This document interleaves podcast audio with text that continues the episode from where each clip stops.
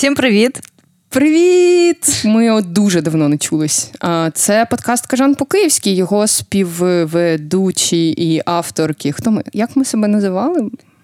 Ведучі. Ведучі. Е, Марія Фіцджеральд. Та Анастасія Пустова. Але навпаки, я Марія Фіцджеральд, а вона Анастасія Пустова. Я думала представити тебе, а представила. Я думаю, що краще говорити ім'я, і тоді людина прив'яжеться до голосу. Бо нас так не до тебе прив'язана, просто тому сказала твоє ім'я. Коротше, це да, переді мною Маша, перед Машею я, Настя.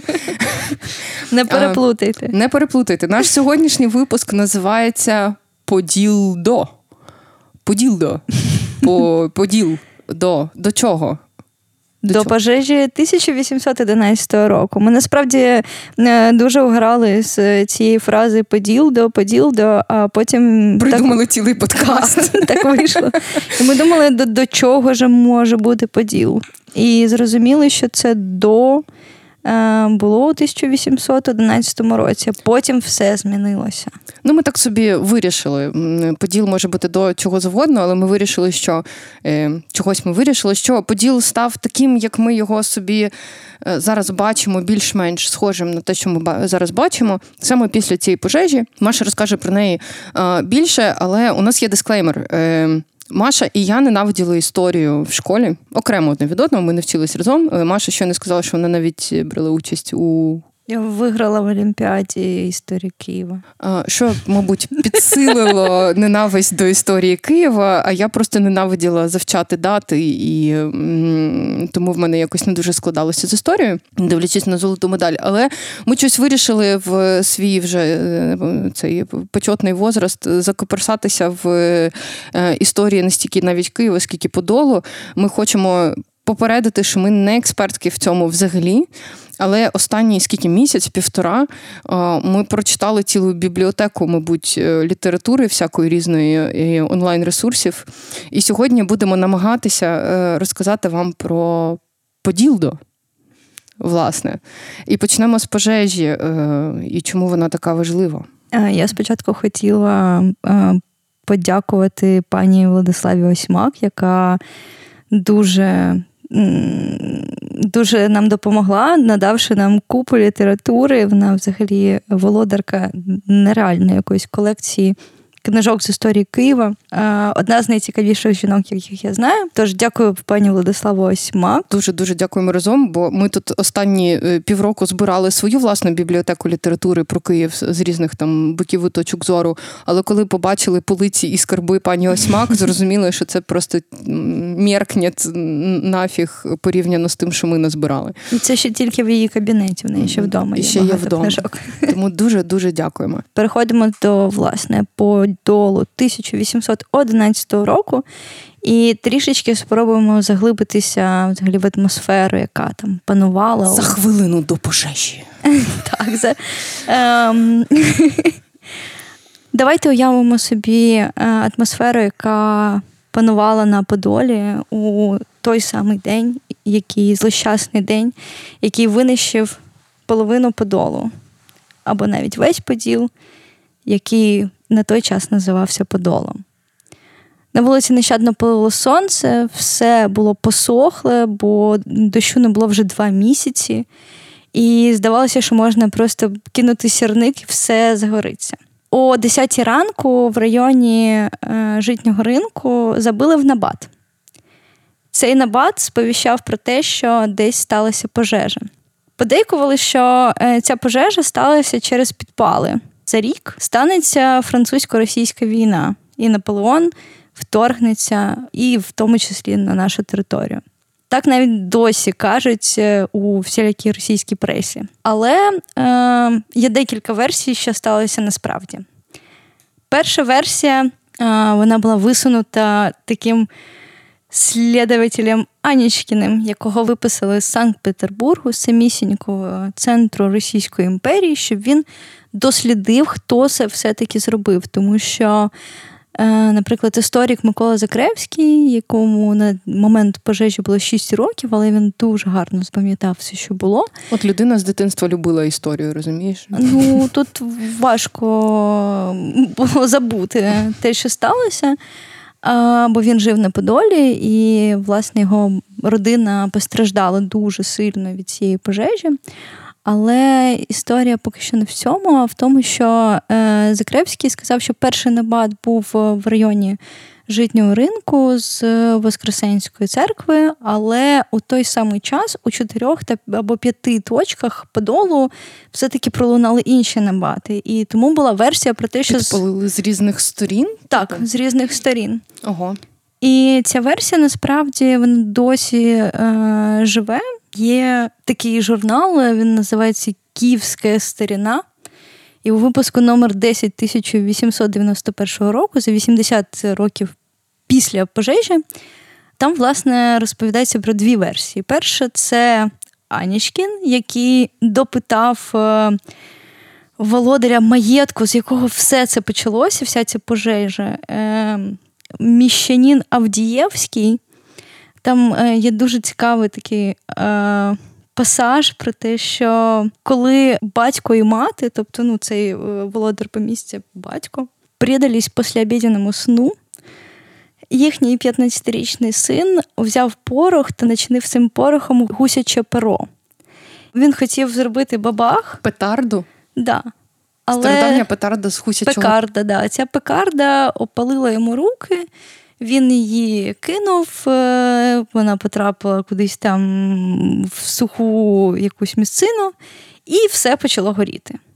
І це, власне, ну, це дійсно з цього почалася пожежа, але потім ходили такі слухи, що це була банда, навіть не банда, це було військо польське, яке. Е, гастролювало в Україні і під, підпалювало власне міста.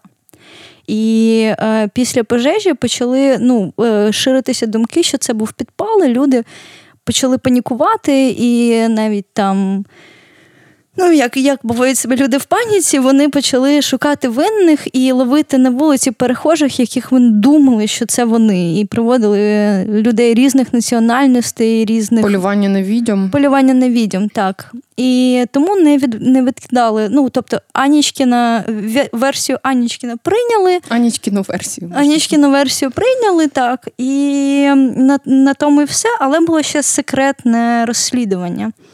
Наразі ми маємо дві такі версії. Я би хотіла привести опис е, Закревського, що відбувалося у той день. Він писав: літо було спекотне та сухе, отже, дерев'яні покрівлі будинків легко займалися від падаючих іскор. Пожежа силилася з такою швидкістю, що упродовж трьох годин Києво-Поділ став вогненим морем. Хто не встиг завчасно врятуватися, бігаючи по тісних вулицях, не міг уже знайти виходу і став жертвою лютої стихії. Багато хто загинув у підвалах або в церквах. Так, кілька черниць, сподіваючись знайти притулку у великій церкві Фролівського монастиря, задихнулися від диму. Ми знаємо наразі, що е, близько 30 черниць е, задихнулося від диму у Фролівському монастирі. І мені здається, тут цікавим е, побачити маленьку деталь про те, що вулиці були вузькими. І саме ця вузькість е, вулиць дала е, такі. Поштовх е, пожежі. Ну, ну, легко перекидається через вулицю. Зрозуміло, що ну, якщо широкий проспект і щось палає з одного боку, то воно не завжди перекидається на інший. А тут, коли все поряд і все дерев'яне і і сухе. Навіть е, вулиці були не асфальтовані, а дерев'яні також. До, до, Дошками кладені. Ой-о. Угу. Це виглядає взагалі як е, якийсь е, офігенний сеттинг для класної історичної мелодрами, якихось міщан, які жили на Подолі, романтичної історії, яка закінчилась драматичною пожежею, і такий просто Титанік стайл драма. Хтось пише сценарій в цій країні, напишіть щось про пожежу на Подолі черниці там задихають. Ну, страх, ужас. Драма. Можна зробити центральну постаттю е, маленького Миколи Закревського. Е, його сім'я е, жила на вулиці з романтичною назвою Чорна грязь. Це вулиця Фролівська нині. А, і вони... Історик з чорної грязі. Це і буде Із грязі в князі. З грязі в історики. Він вони не тільки бачили пожежу, вони ще е, їх, їхній будинок згорів, але ще перед тим, як будинок згорів, він піддався мародерству. Він писав, що двір наш був забитий безлічу солдат е, та черню в лахміттях. Ці вандали здавалися досить заклопотаними. Вони відбували замки у наших коморах, виносили в банках варення і тут же його їли, виймаючи руками, а посуд у бійці розбивали. Тобто довкола все палає, черниці задихаються, а люди жируть варення з банок, е, бігаючи від е, і вогню, і від хазяїв подвір'їв. Да, да. Красиво. Одні почали спасати свої власні пожитки якісь, а інші зрозуміли, що це чудова нагода стати багатшими, трішки підзаробити. Закревський каже, що е, батькові вдалося е, схопити декілька речей, і вони побігли е, від вогню, тому що він вже був досить близько. І він продовжує насилу ми змогли продертися кривими і вузькими вулицями, що були захаращені меблями, людьми та екіпажами. З усіх боків вогонь і дим, шум і крик, що приводили мене в жах. Нарешті ми дісталися Дніпровського берега і на оболоні зупинилися. Тут необ'ятна безліч речей у великому безпорядку було розкинуто на піску. Люди метушилися, деякі були напіводягнуті. Загальна горість царила в цьому стані розорення. Інші гірко плакали, дивлячись на гибель міста і буйство полум'я, вид якого вночі здавався ще страшніше. Тобто це все до ночі тривало? Це тривало три дні. Пожежа три дні. тривала три дні. І люди списалися, вони виносили всі свої пожитки на оболонь, яку ми з тобою сьогодні подивилися, і встановили, що це десь близько Айзону, ось в тому місці десь. І люди були в жаху, вони сиділи на своїх залишившихся речах і не могли від них відійти угу. тому що вони боялися, що їх вкрадуть, і в них залишиться взагалі нічого. І тому деякі з них е, пробули там не три дні пожежі, а навіть місяці після того. Вони жили на оболоні. Тобто, тимчасове наметове містечко, фактично. Фактично так.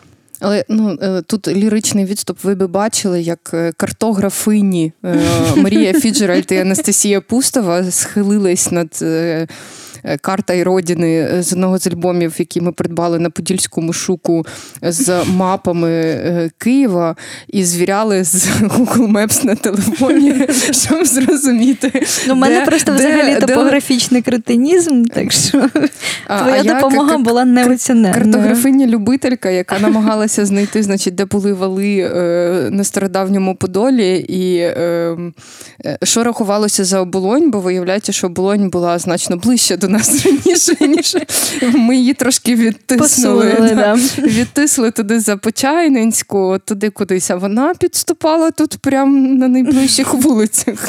Вже в кінці Почайненської починалось буквально, щоб ви знали. Я пропоную е, запам'ятати, де приблизно знаходилася оболонь, е, ну, та оболонь, про яку ми сьогодні говоримо. А також е, нанести собі на карті, перепрошую, у голові місце між верхнім та нижнім валом, що це був не бульвар, це була річка Глибочиця. І, власне, е, валами так називалися вали, які відділяли дві частини подолу, і саме ось ця е, глибочиця. Яку в побутовій говірці кияни називали канава або мийник, також дуже романтичні назви. Е, вона взагалі е, канава врятувала ту частину подолу, пласку частину подолу, е, нижній вал від пожежі. Тобто, все, що після цього, воно вижило, і в принципі ми зараз говоримо лише про частину до верхнього валу. Так званий центральний поділ. Цей. Так. А щось взагалі зберіглося з, з часів до до пожежних, отут на історичному е, такому центральному Подолі?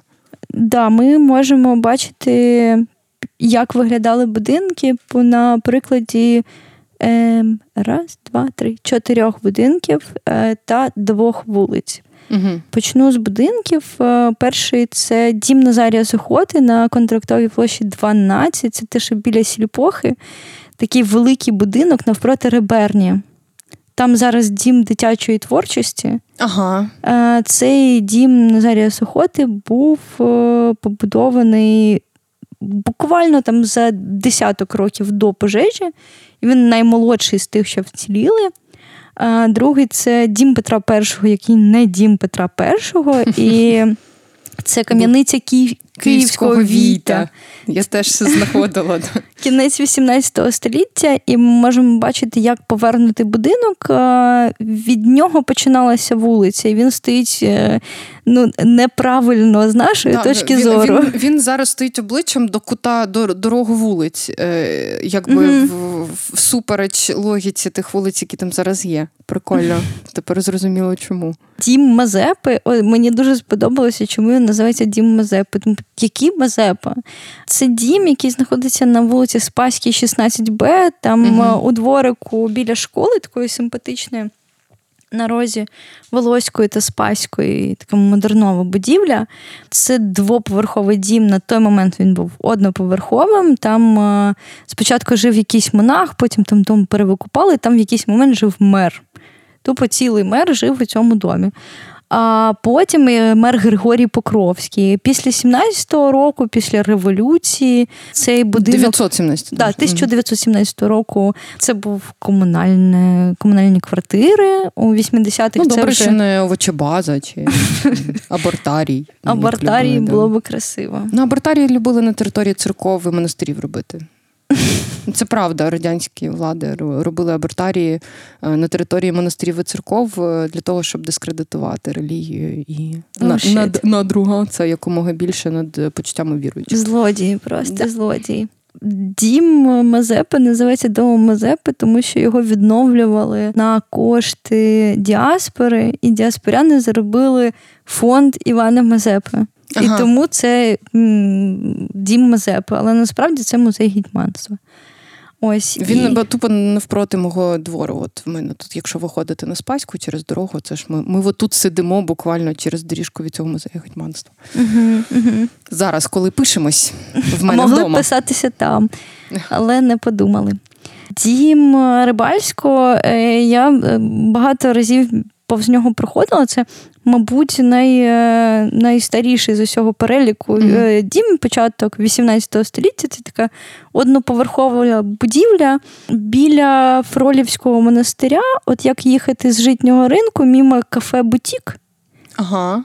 І через дорогу там така одноповерхова будівелька, в ній пиріжки продавали. Да. Це найстаріша будівля. Ого з тих, що вижили з да. часів до пожежі. Да. Це виходить, що вся решта подолу була фактично дерев'яною забудовою.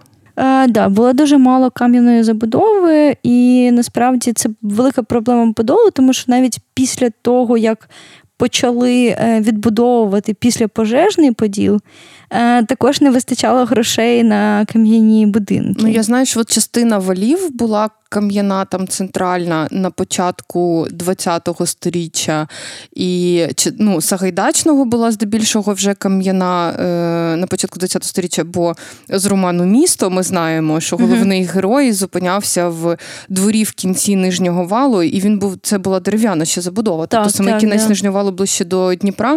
Це були дерев'яні садиби з там ледь не курями в е, сараях. Місто виділило гроші на відбудову але ну, вона не могла покрити в принципі всю відбудову, угу. тому сподівалися на людей, а люди, ну, звідки їм ті гроші брати, і така палка в двох кінцях вийшла. Побачити взагалі, як виглядав е, поділ до. Ну, зрозуміти буквально там планування можна по двох вулицях: по вулиці Притисько-Микільській, на якій, власне, стоїть цей дім рибальського, одноповерховий будинок з пиріжками, і вулиця Покровська. Обидві вулиці називаються на честь церков, які там е, знаходяться. Але цікаво, що вулиця Покровська, яка носить назву Покровської церкви, насправді на цій вулиці спочатку стояла вірменська церква. О, привіт, мої предки, мій вірменський ніс. Це було для дякую. тебе Це, це для мене. О, так. Дякую, дякую, дуже дякую. Ця церква вона була е, з 15-го десь по 17 століття, але потім. Так, а зачекай, вибач, тут я е, схаменулася. А церкви, виходить, теж встояли, бо вони ж були кам'яні вже, правда? Ну, от ті ну, частини стародавніх дивись. церков, які досі збережені а, там. Частинами вони обгоріли частинами. Ага. Е, тобто не все було винищено, uh але Покровська найменше постраждала від пожежі. Власне, після вірменської цієї церкви там з'явилася з'явився Покровська церква. Вона там добудовувалася, як ми любимо в Києві, побудувати щось з якоюсь там етажністю, а потім ще три поверхи туди нашарашить. монстр. Але вона не монструозна, її побудував е, Григорович Барський. Це людина, яка взагалі ну, приклалася до подолу максимально щільно. Видатний бароковий архітектор. Отак. На Покровській вулиці, із найцікавішого для мене я знайшла був такий меценат Дегтярьов, і його іменем названа вулиця на Лук'янівці. Угу. Власне, вулиця названа, тому що він залишив місто дефігіща грошей і будинків. І ці будинки знаходилися на цій вулиці. На тому... Дегтярівській чи на Покровській? На Дегтярівській. Ага. А на Покровській він влаштував е, декілька будинків терпимості. Насправді, у 19 столітті пишуть, що було модно е, бути благодійником, і у нього було аж два будинки. І один з них це був е, вдовиний дім вдовиному домі жили жінки, які втратили чоловіка і, власне, якісь гроші на існування, і вони залишилися або одні, або ну, з дітьми. у жінок в 19 сторіччі гроші на існування, коли чоловіка Ну, так, да, важкувато. Власне, жінки могли там жити все життя, а ось їхні діти до наступу повноліття вони не тільки там жили діти, а вони ще й опановували різні професії. Це було взагалі. Е, ПТУ. Ну, е, Це була знаєш, е, сама ціль е, цього місця, щоб людину не просто відгодувати, а потім викинути на вулицю, щоб вона могла сама далі йти заробляти. Би, навчили ловити рибу, оця вся історія. Типу, не нагодує, а навчили ловити так, рибу. Так, так, так. Абсолютно mm. християнська історія. Але, блін, дивись, цей активісти подільські були ще тоді, тільки в них були гроші на те, щоб цілі будинки тримати.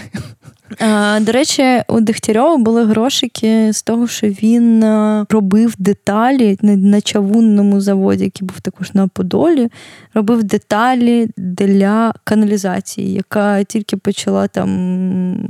Це були модні технології, це було IT. Він був айтішник на ті часи. Дуже дуже модні нові технології, і він робив о айтішники, благочинці на Подолі. Щось став, мені це нагадує. Став почесним е, е, жителем Києва. Отак. Ну, я вважаю, що цілком заслужено. Більше про е, вулицю Покровську слухайте в подкасті Подкмаст пані Владислави Осьмак. Лінк в описі. За архівними даними, велика подільська пожежа винищила 1176 будинків. О, фак. І 11 храмів в тому числі. Скільки людей загинуло, ми не знаємо, але ми точно знаємо, що той поділ перестав існувати. І на відбудову нового подолу сам е, батюшка імператор відправив до нас архітектора Вільяма Гесте. Вільям Гесте придумав, як е, розпланувати поділ. А київський архітектор, головний архітектор Меленський, втілював цей план життя. Що змінилося? Раніше, от як ми можемо побачити по вулиці Покровській або Притисько-Микільській, це були такі діагональні косі вулиці. Тепер же ми бачимо поділ, який розділений по таким квадратам. І поділ не одразу строївся. Господи. Ауч. Ауч, да, перепрошую, самі боляче стало, як я це Сльозам сказала. не вірить. Коли почали е, будувати, почали копати, зробили дуже багато відкриттів, е, знахідок. Е, наприклад, на той оболоні, про яку ми вже згадували раніше, яка була ближче до нас тоді, ніж зараз, знайшли так званий оболонський клад.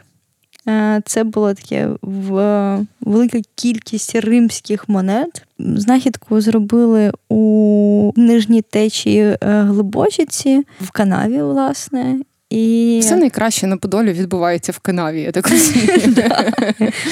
І, власне, робітники, які знайшли ці монети, вони е, Ну, скажімо так, вони не зрозуміли, що вони знайшли, і ці речі почали розходитися по руках, по дітях, які гралися цими римськими монетами. І, в принципі, з цього кладу до нас дійшло дуже мало. Але е, цікава така штука, що на той час на Подолі жив е, Вікентій Хвойка, е, видатний археолог, який став археологом насправді випадково по якомусь... Чорний археолог. Да, Він був чорним археологом. Not in a racist way, though. Він взагалі був е, вчителем в школі, але захопився археологією. Він дуже часто ходив е, на такий, те, що ми зараз називаємо Подільський шук. На Подільському шуку він Гараж-сейли. На гараж-сейлах так. Як в Львову проходять. да. Е, він викупав такі предмети старини, які знаходили власне при перекопуванні подолу. Ну, Вікентій Хвоєчко взагалі е, супер людина в українській археології, як я зрозуміла. Ну, крім того, що ім'ям його вулиця названо, але вона ну, якимось дивом не на Подолі. Е, але на Подолі є дім Вікентія Хвойки на вулиці Ігоревській на перехресті з братською. Так, він він жив тут і трошки покопався в районі, шукав поділдо. Вікенті Хвойка людина, яка знайшла найбільш Deep down. найбільш глибокий поділдо з того, що ми знаємо. Почалося все з того, що якимсь дивом десь навпроти нинішнього заводу Фармак. Там от є головний вхід, де вивіска, і всі знають, де завод Фармак на Кирилівській. А навпроти головного входу там є ще кілька фасіліті з заводу Фармак, вже без, без гучних вивісок. Це номери 59-61, здається. Коротше, між е, майстерною космосу та Келером. Далі за майстерною космосу, да, да, в сторону Келлера. Е, так, для нормальних людей орієнтир, орієнтир дає. Завод Фармак. Е, чувак чуть-чуть коперснув 20 метрів ґрунту і знайшов Кирилівську стоянку. Е, я не знаю, чого досі немає на Подолі фестивалю Крилівська стоянка на цьому місці. Це е, виявилася стоянка 25 е, тисячорічної давнини, а деякі сперечаються, що і навіть більше. Це була стоянка старокам'яної культури. Вона була щось більш тисячі квадратних метрів площею. Тобто, це ну така величенька стоянка, це не невеличке наметове містечко. Це такий нормальний фестиваль, який, судячи з прошарку е, попелу і вугілля від костровищ, яке там 60 сантиметрів завишки, завтовшки, точніше, судячи з цього, ця стоянка була дуже довговічна. Тобто вони там стояли достатньо довго, ці люди. Е, що вони там робили? Вони там е, їли мамонтів, рештки понад 60 мамонтів Ого, знайшли на Подолі. Проглоти. Проглоти. Кістки носорогів, зуби печерного ведмедя та лева. Це трошки картинка тогочасного населення Подолу, е, соцдем такий зріз. Трошки людей, 60 мамонтів, леви і, значить, печерні ведмеді. І, і Росомаха. Всі... І Росомаха, да, вибачте, про Росомаху постійно забуваю. Вони там знайшли кам'яні ножі, тобто це вже були люди, які володіли знарядями праці, скрипчаки в них якісь були. І, вочевидь, була якась все ж таки ну, духовна ще й культура, бо знайшли мамутові ікла, uh так звані сікачі. Красиве слово, uh сікач, е, покриті карбованими орнаментами. Я дивилась ці орнаменти, там прям дуже красиві речі. Знову ж таки, I don't have any idea, чому це не стало якоюсь частиною культурного коду, якщо ну там не Україна, то Києва. Для, для татухи підійде. Да, там офігенні візерунки, вони дуже красиві, вони дуже такі, от ця е, наївна, така геометрична, проста е, ну, mm-hmm. візуалочка, естетика це дуже красиві речі. В Національному музеї історії України досі стоїть макет Кирилівської стоянки, який був mm-hmm. виготовлений на замовлення Хвойки до 11-го всеросійського археологічного з'їзду, який відбувався в Києві в 1899 році, тобто через 6 років після того, як він це все накопав. Потім невгамовний хвойка. А можна, можна, да. я тут да, встану, да, вставлюсь. По-перше, хотіла сказати, що Хвойка був одним із засновників музею, і він був головою археологічного відділу. А по-друге, е, інформація, яка просто вразила мій мозок, ось ця виставка, цей з'їзд е, археологічний. Це була по суті перша виставка в Національному художньому музеї. Він тоді будувався. І Ого. він ще був недобудований, був тільки перший поверх. Він вже був схожий на історичну руїну, звісно.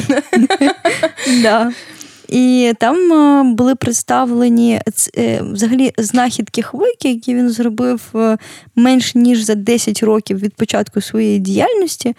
Це був кістяк основної виставки археологічного з'їзду. І Чорний археолог, вчитель на хвилиночку накопав на цілу виставку не, неуйомний. І а, з трьох тисяч експонатів, що там були представлені, дві тисячі належали Вікенті Хвойки. Так от невгам... невгамовний Вікентій Хвойка. Повернемось до його невгамовності вже через чотири роки після того, як він накопав кирилівську стоянку, ліжанку кісток мамонтів. Угу.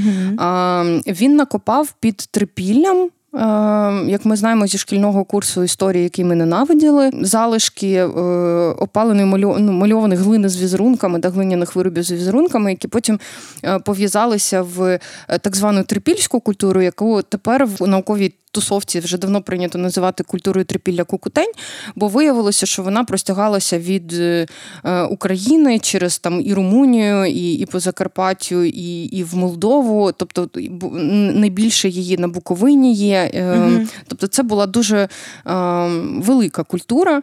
Стародавня вона е, розквітала десь між шостим тисячоріччям і третім тисячоріччям до нашої ери. Тобто, це до ну от є такий еталон старту якби міської цивілізації європейської. Це мінойська культура на Криті. Вона була значно пізніше. Терпільська культура е, була раніше, і тепер її, е, коли на неї звернули після падіння залізного занавісу, е, значить, увагу ще й європейські дослідники, угу. бо на час залізної звіси дослідженнями займалися тільки в ці три країни: Україна, Румунія і Молдова. Угу. І вони не дуже багато накопали. А потім про цю культуру якось дізналася вже ну, сучасна наукова спільнота, почала підключатися до її вивчення, пішли якісь, можливо, гроші фондування і таке інше. Е, її поєднали в одне ціле ще раніше, цю Кукутень з трипіллям. mm Але як це пов'язано з Подолом? Трипілля це Київщина, наскільки я пам'ятаю. Мені дуже е, sorry, тебе переб'ю. Мені mm дуже сподобалося, що е, британська дослідниця сказала, що дуже класно, ви зробили багато роботи на дослідженні, але блін, ви зробили його українсько-російською мовою. Взагалі не західна спільнота не могла довгий час мати доступу до цієї інформації. Не володіючи мовою. Не володіючи Вчіть мовою. українську. Нарешті вже. Ми тут У нас тут рештки найстарішої європейської цивілізації. Come on, people! Так от, е, чим же ж пов'язана е, знахідка під трипіллям на Київщині з Подолом? Е, трипілля він розкопав в 97-му році, 897-му.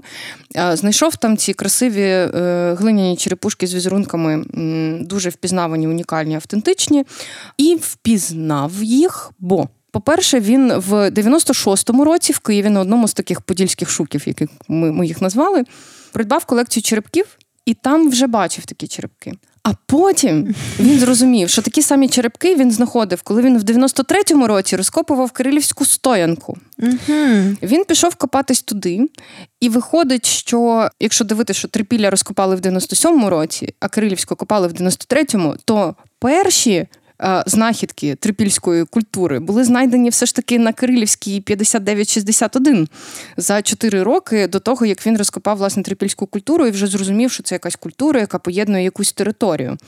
Е, бо зрозумів, що між Трипіллям і Києвом є якась територія, значить це була розповсюджена культура.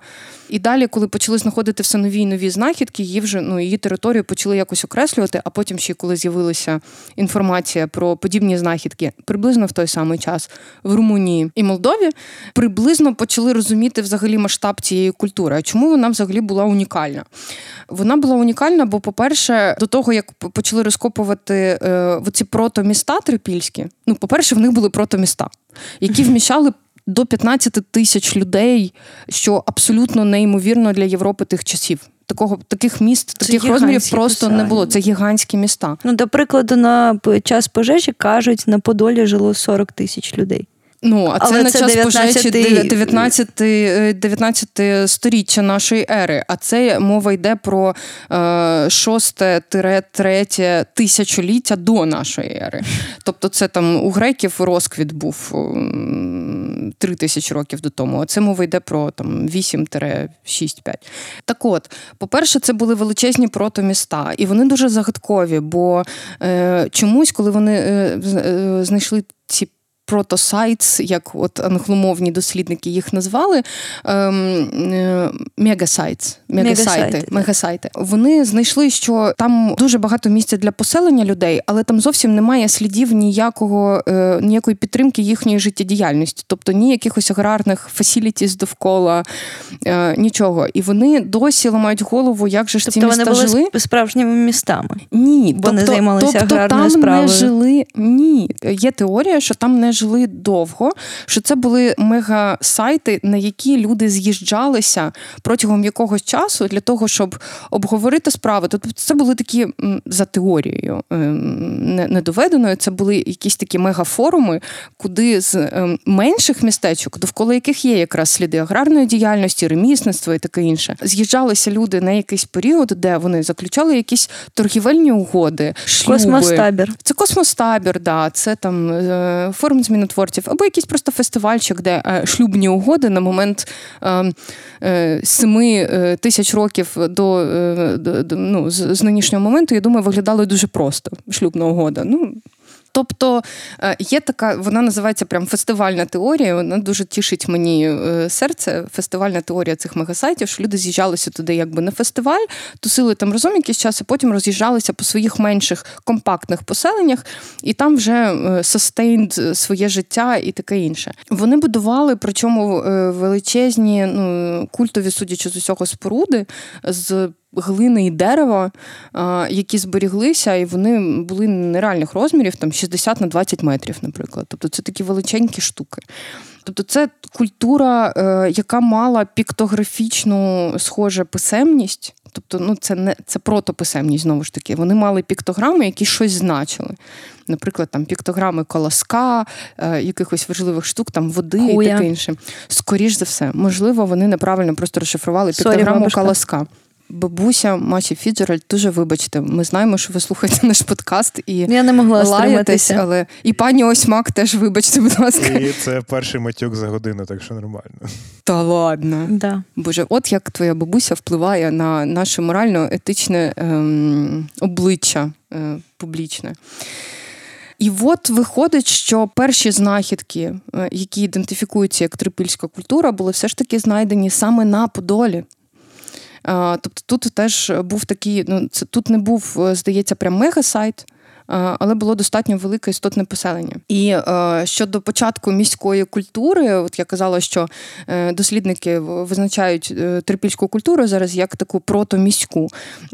Один з найбільших українських експертів в трипільській культурі, ну, культурі трипілля Кукутень, Михайло Відейко, на питання, чи можна назвати ці поселення містами вже в класичному сенсі, він власне казав, що ну, е, питання, що є містом, що не є містом, воно дуже таке хитке. Ну тобто зараз там е, кількість населення і там якась облрада визначає, чи ти місто, чи не місто. Як визначити, чи це місто, чи не місто, важко, але от що він каже. Уявлення людей про місто змінювалося. Античне місто це одна справа, зовсім інша, середньовічне місто. Третя справа сучасне місто. Але все це мусило колись починатися. І трипілля, оці величезні поселення, вони якраз біля початку. Угу. Тобто, у нас тут на Подолі є сліди культури, яка стояла у витоків, в принципі, е, міської культури Європи. Що робить Поділ кайнда прикольним місцем, де тобі і мамонти з е, розфарбованими бивнями, значить, і е, самий самий початок урбаністичної культури звучить кайнда круто. Тоді що, може, хо- хо- хочеш висновки е, збирати, щоб змінити е, мою говорільню ну, змінити голос? Давай проговоримо, що ми Давай скажемо. проговоримо. Можна сказати, що це лише початок. і ми наблизимося до розуміння міста, як ми розуміємо його сьогодні. У наступному випуску. Ми можемо сказати, що в якомусь сенсі пожежа і необхідність відбудовуватись після неї е, спровокувала інтерес до розкопок історії і знахідок і цього всього. І що це був початок дуже цікавого шляху дослідження історії Подолу і міста загалом.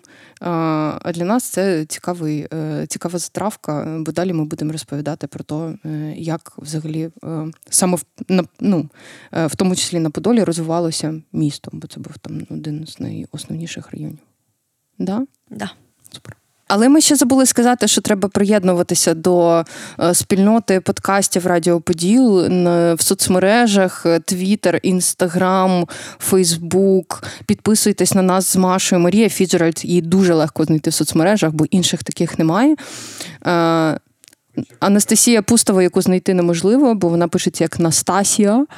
І легко втратити. Легко втратити. Е, що ми ще хотіли сказати? Патронуйте, патронуйте нас, будь ласка. Е, Пишіть відгуки, пишіть особисті повідомлення. Е, Більше не надсилайте мені дікпіки. Дуже дякую. Е, Я отримала всі фейкові дікпіки на планеті Земля. Не цікаво. Тепер ми просимо вас коментувати випуски і ловити нас на фейлах історичних, бо ми ламіри ши. Ламір ши. Ем, якщо ми щось сказали не так, ми дуже вибачаємось. Сподіваємось, було цікаво. Е, пишіть і чекайте на наступні випуски, де ми будемо говорити про формування подолу як сталого району, вже починаючи з 9 сторіччя нашої ери. А поки що слухайте інші подкасти на Радіо Поділ. Пока. Паш, натисни рек, Паш. Сторік викладає секунду. Ну, Паша. Ну, натисни рек, ну, Паш. Радіо, радіо, поділ, поділ, поділ.